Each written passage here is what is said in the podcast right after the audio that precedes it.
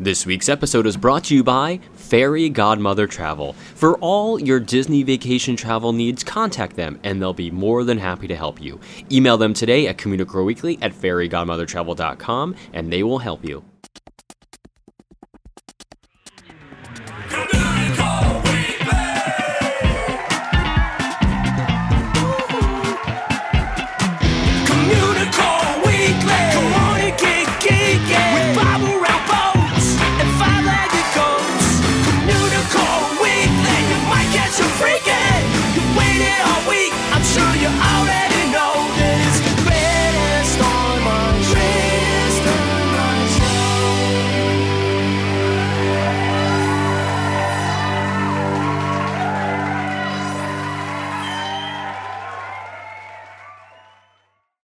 Hello and welcome to CommuniCore Weekly, the greatest online show and home of the world's first pair of independently born identical twins. I'm George.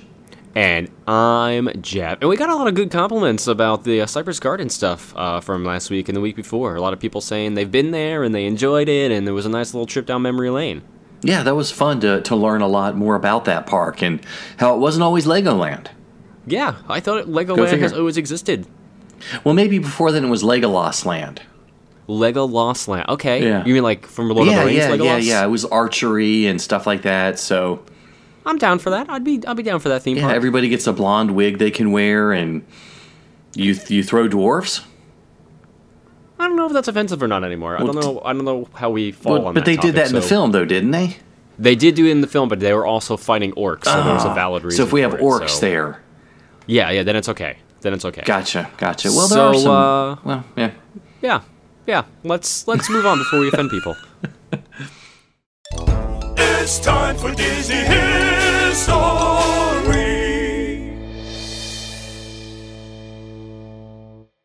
Jules Verne often wondered how much further we can go. What are the final frontiers and our never-ending quest for traveling? And will humankind only be satisfied when sp- space exploration is finally available to us readily? Walt Disney was pretty much enamored by the thought of space in the future. So much so that he dedicated an entire land to it, one we all know and love. And almost every Magic Kingdom park in the world has a Tomorrowland or a Discoveryland, but both hold the same ideals.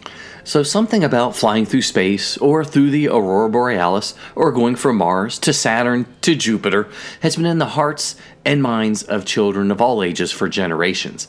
The idea of capturing that feeling was one of the goals Walt wanted to achieve in his storytelling, and the high-flying, thrill-seeking space junkie feeling is captured in both looks and feeling with the Astro Orbiter. So, modeled after the futuristic stylings of nineteenth century science fiction and inspired by writers Jules Verne and H G Wells, the Astro Orbiter builds upon the legacy of reaching for the stars and always striving for the last frontier. Astro Orbiter originally opened in Disneyland under its first name, Astrojets. For its grand opening on March twenty-fourth, nineteen fifty-six, um, the Walt Disney Company uh, invited aviators from the U S Marines, the U S Navy, and the U S Air Force to take part in the festivities. And they were some of the uh, first to actually christen the new attraction. Unlike its successors in future iterations of Tomorrowland and other parks, Astrojets was not uh, was not raised up on any level, but remained on the ground level. It had a much simpler design as well. Uh, the rockets were basic white cylinders with wingtips, and each one had a certain color added to it as well, ranging from red to orange to blue. And the rockets circled around the red and white checkered uh, rocket that allowed guests to rise up to thirty-six feet uh, into the air. And the original concept of the Astrojets came from an already established amusement park ride called the Rotojet that was being used in other theme parks. Although, you know, similar in form to Dumbo, the Rotojet was basically the next step up. It had a rotating base and a higher seating capacity, fixing some of the original issues that Dumbo was having at the time. Walt discovered this new concept and negotiated with a company by the name of Caspar Klaus of Bavaria to have one shipped to him. The name of the attraction was changed to Rocket Jets during the renovations for New Tomorrowland and Disneyland in August nineteen sixty-seven.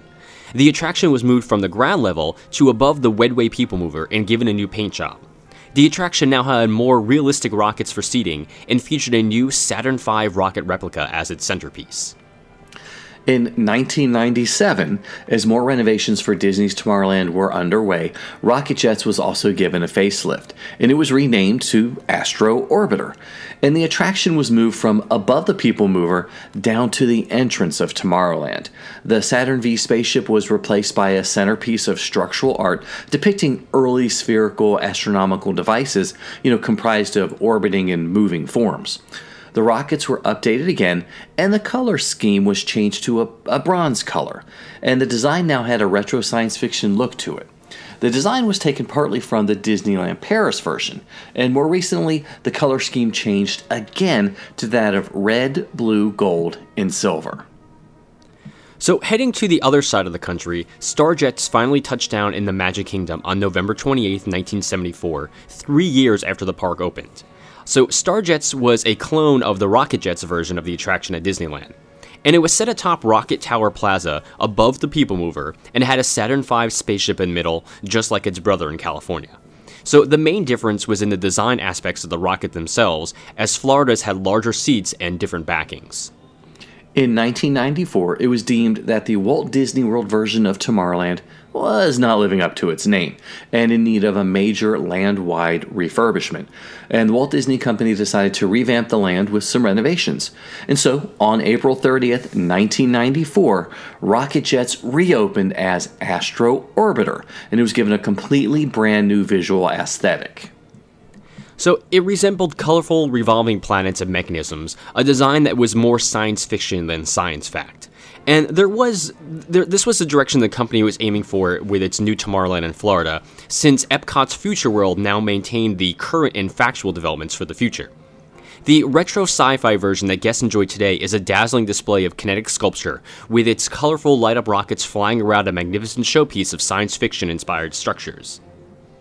And while Mission Space can't be beat for experiencing the true sensation of spaceflight, the thrill of flying high above Tomorrowland and the Astro Orbiters takes you to a fanciful version of the future where robots, aliens, and space travelers cross intergalactic paths amid neon lights, metallic palm trees, and widely imagined industrial architecture.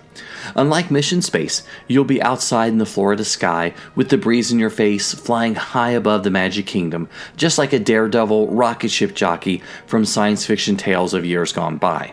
It's an experience you'll never forget, especially if you ride it at night when Tomorrowland lights up in all of its retro future glory. The version of Astro Orbiter in Hong Kong Disneyland is called the Orbitron and uses flying saucers instead of rockets. Now each saucer seats four people, allowing for higher capacity. The version of Tokyo Disneyland replicates the early version of the rocket jets from Disneyland's early years, with a, a re- white rocket circling a Saturn V replica. And this is the only park in the world to still have that old design. The Astro Orbiter at the Magic Kingdom averages uh, eleven rotations per minute and travels about one point two million miles a year, a bit longer than five trips to the moon and back, and the rockets fly for ninety seconds before landing. The Saturn V replica used in the former version of the attraction was later used in the T V series Thunder in Paradise, uh, featuring Hulk Hogan. Uh, the show, actually at the time, was being made at Disney M G M Studios. And after Rocket Jets was turned into Astro Orbiter at Disneyland and moved to ground level, a skeletal framework of its previous version was left above the People Mover. It was called the Observatron and would act as Tomorrowland's uh, communication device to aliens. And when it received messages, it was supposed to play music from above and rotate a bit. But due to mechanical failures, failures it is mostly turned off. I've only seen it go one time before, and it was kind of cool, yeah. And then never again. So it's sort of like the Yeti of the West Coast? Basically, yes, but not not as noticeable, not actually. As noticeable. Might be better to have a Yeti standing on top of that. Um, Maybe. Very futuristic. Very futuristic. So uh, we'd love to know what your thoughts. Do you have any memories from the early years at the Astro Orbiter or any of the other incarnations of this amazing ride?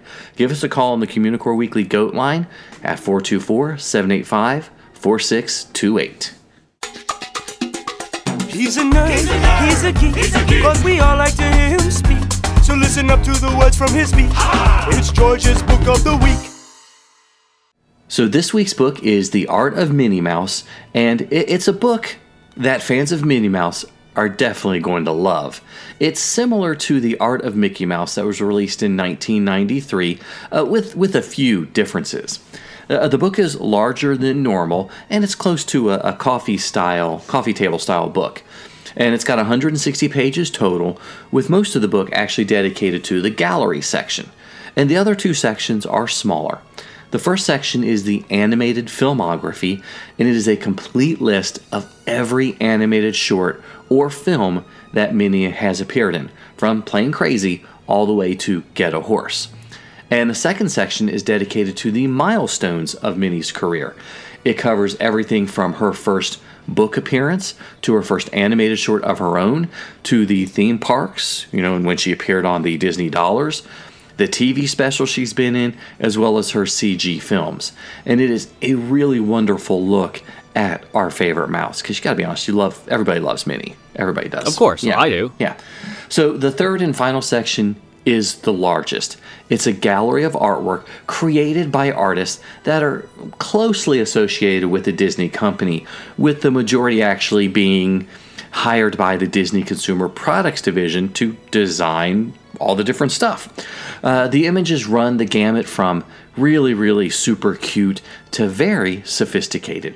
And they range from traditional sketches of uh, and paintings to mixed media and digital creations. And the images are sometimes portraits, sometimes caricatures, and sometimes they're just interpretations of Minnie's ears. Uh, you know, the only negative I can think of is I would love to have seen a list of the artists and some biographical information about them or other places I could find their work. Uh, the artists are listed along with their works, but no other information is given. And overall, this really is a book that is made for fans of Minnie Mouse. You know, historian and, historians and animation fans, they're not going to find a lot to really interest them outside of the artwork. And still, it's a wonderfully done book that will delight anyone with an interest in Minnie Mouse, especially when you have close to one hundred fifty pages of artwork about so, Minnie. Y- I, you, I think you got this book before I did, so I didn't get a chance to look at it until very, very recently. Yeah. But, I mean, I also have the Art of Mickey Mouse book, and I honestly think I like this oh, one a little better. I like this one much better. Yeah. Yeah, I just feel like there's more, I don't know, there's there's more freedom with how these artists are interpreting Minnie Mouse in different ways. And it was just kind of cool to see the different styles and artwork of her through, over the years, too. So, mm-hmm. I don't know. Uh, I, I I think this one is a little better than the Minnie, oh, Mickey Mouse one. I think one. so, too. I think the Mickey Mouse one is a little dated. Uh, some of the yeah, art was exactly. a little too contemporary, whereas this has some more classic feel to it and will last a lot longer. Yeah, I agree. So, yeah, I agree. It's going to be a fantastic Christmas present or birthday present for the Minnie Mouse, Minnie, wow, Minnie Mouse fan. Say that fast. Obviously, I can't. Um, so I think we both enjoyed it. And, you know, if you love Minnie, definitely pick it up. It's The Art of Minnie Mouse. If it's a legend that you seek, come on and take a peek at the window of the week. So this window was originally at Disneyland, and it has kind of an interesting history. And it said, glasses fitted, Nate Winkoff, optometrist. So Nate Winkoff uh, had a window located above the Silhouette Studio. Uh, he actually did a lot of work on the early planning of Disneyland, such as finding the perfect location for it. And he was responsible for putting together the deal with the Anaheim city manager, Keith Murdoch, to help put Disneyland uh, where Walt wanted it. I'm sorry, his name is Nat. My apologies, not Nate. Hmm. Uh, Nat left Disney shortly after the park opened to start his own design firm, creating a Disney-like amusement park uh, all over the United States. He, he did a lot of them, and he sometimes tried to steal some of Disney's talented artists away. So it's likely that his window was removed from Disneyland for this very reason. So I, I guess it's almost like a five-legged goat window of the week in a way, because it was there and now it's not. I mean, and if yeah, you the, see the- it... Yeah, I was going to say, if you if you can see it, then you probably do need to get your glasses checked because it's not there anymore. So yeah, it's one of those five-legged ghosts, remember? Five-legged ghosts, that's right. We should have saved it for Halloween. Right. Why didn't we think of this? Man. For Halloween. It's not it's not yeah. spooky enough. That's fair. You, and right, you'd have I to read not. it in a spooky Nat Winkoff type voice. And Next time. Next time we'll know. Okay, yeah. Yeah, we'll do it then, so.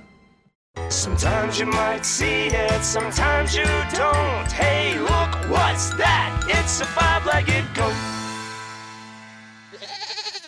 All right, so this this five-legged goat is a little strange. Um, I don't know how true it is, but we're going to throw it out there anyway, and we'll see.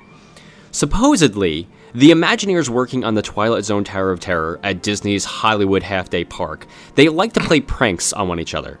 Um, many of which these pranks involved a jar of pickled sausages. Why pickled sausages? Who knows?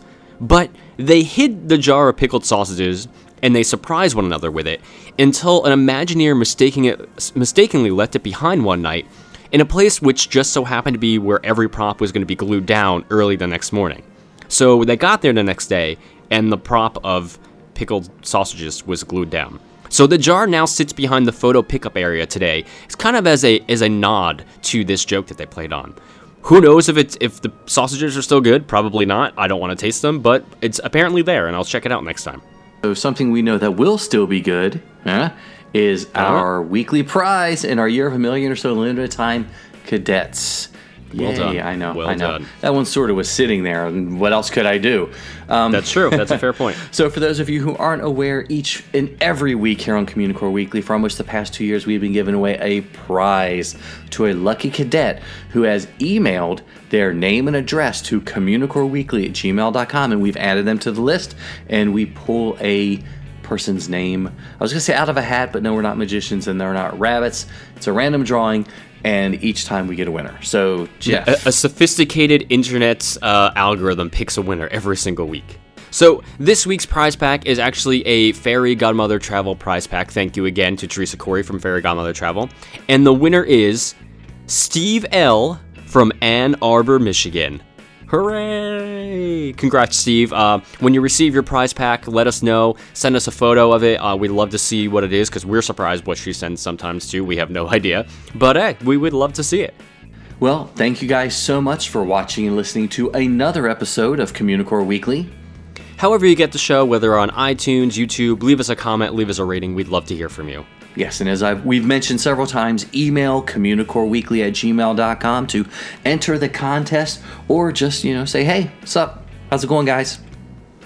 You can also like us on Facebook at facebook.com slash communicoreweekly. And follow us on Twitter, Instagram, and Periscope.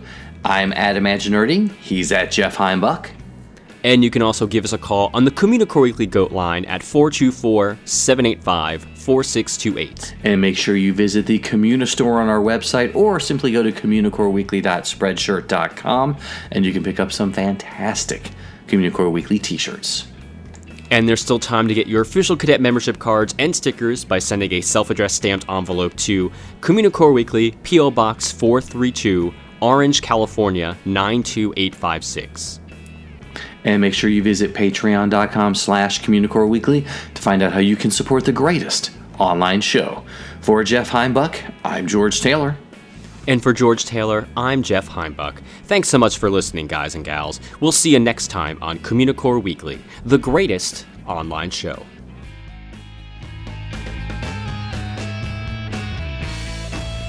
Training wheels.